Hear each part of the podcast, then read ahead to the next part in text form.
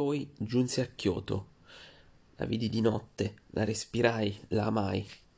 Era bella e quei fumi nebulosi si facevano sempre più densi, come un pensiero che insinzinò nella mente di un amante per non andar più via.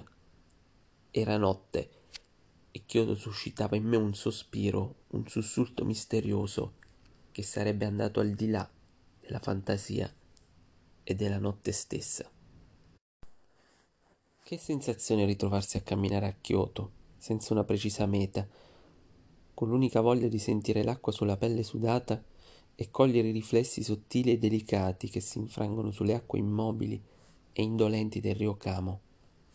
La pioggia non cessa e io non mi fermo. La notte è troppo bella per non essere vissuta. Kyoto finalmente respira, più sensuale che mai. È bella di notte, specie quando cade il buio e i silenzi si fanno più suadenti. Sono tante le volte che mi sono sentito solo qui a Kyoto, a camminare nelle sue notti fredde, nostalgiche, minacciose di gelo o umide e asfissianti. I teatri sono vivi e i quartieri, apparentemente desolati, pululano di vite e trasgressioni. Le genshe scivolano come spiriti nei labirinti di Pontocho, per poi svanire all'improvviso con la stessa fulminea grazia di come si sono palesate. Miti, figure leggendarie che ispirano la poesia della notte e persuadono persino cantori e incantatori. Non sei mai sicuro siano vere, così eteree e pure, il loro volto di bianca porcellana, attraverso i sogni bui di anelanti adulatori. Come anime soavi si voltano e scompaiono. La notte di Kyoto è anche questa, subdola, poetica, dolcemente silenziosa, e poco importa che sia una gensha o una donna vestita di rosso senza volto, riflesso di eleganza infinita, ogni cosa vive al margine della fantasia, potrebbe essere vera oppure ologrammata.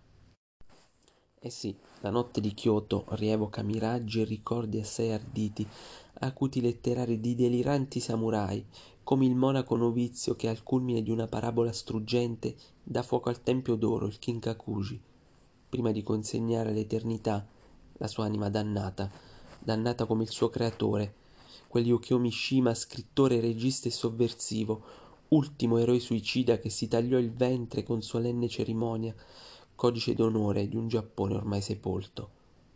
Non bastano però genshi e samurai. Ecco aggiungersi al panorama dei miei passi un altro flash.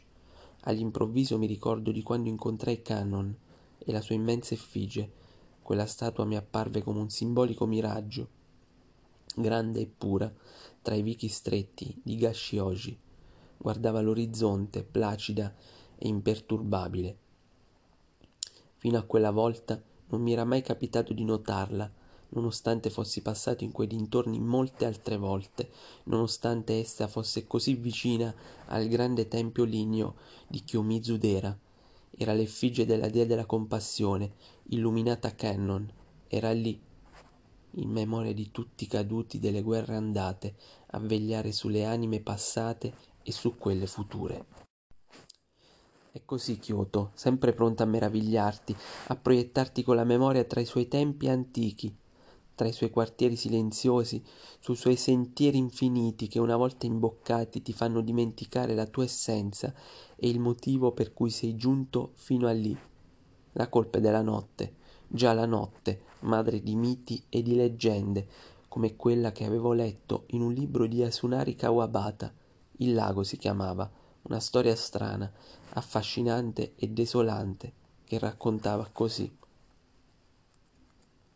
La notte, gli spiriti dei maestri saggi scendono a popolare il nostro mondo per poterlo purificare da tutte le energie negative che hanno oscurato il cielo azzurro e hanno fatto svanire il sole.